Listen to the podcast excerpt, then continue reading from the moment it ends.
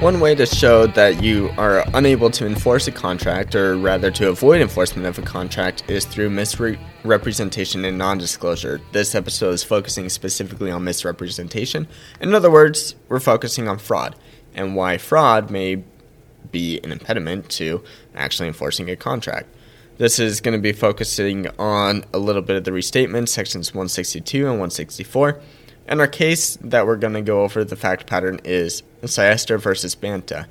In this case, Banta is a company, a dance company in the Des Moines area, and Syester was an elderly widow who ended up wanting to dance. Uh, she went to this dance company, spent several thousands of dollars. In today's money, it would have been about $300,000. Uh, purchased three lifetime memberships. In other words, she was very easy to persuade to purchase lots of hours of dancing, uh, dancing instruction specifically, because she wanted to dance and she enjoyed dancing. Eventually, uh, she caught on. Uh, there was uh, some complications with the company. and she's like, "No, you're taking advantage of me," so she left. And ultimately, she ended up su- suing.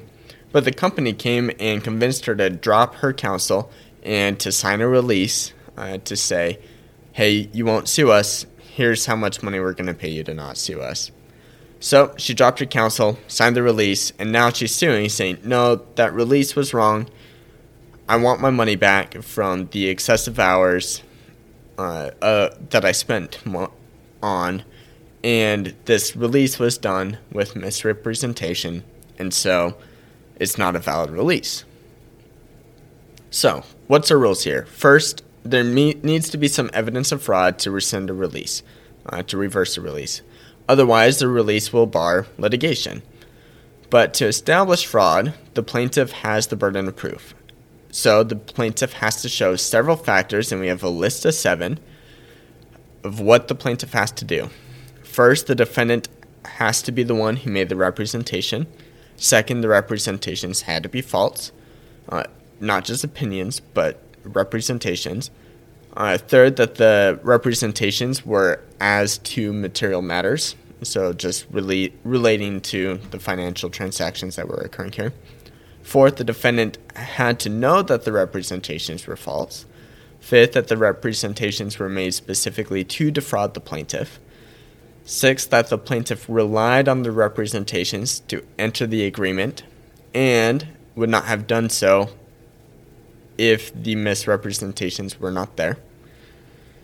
And seventh, the plaintiff has to show that they were damaged through this reliance.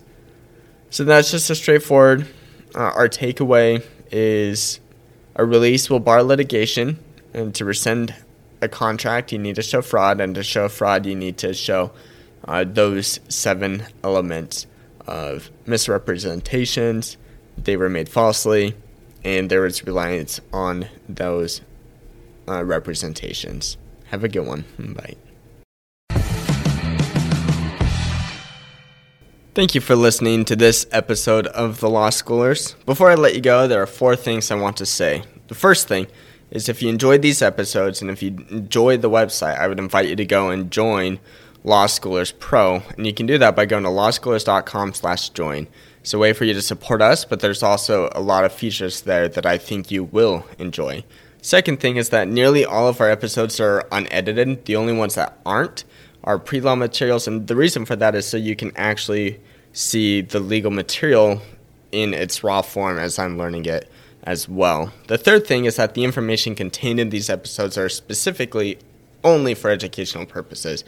They're not to be used as legal advice. And with that, the fourth thing is if it is used as legal advice, we are not liable. That is, Law Schoolers is not liable for any legal outcomes. Thank you again for enjoying the show. Have a good one.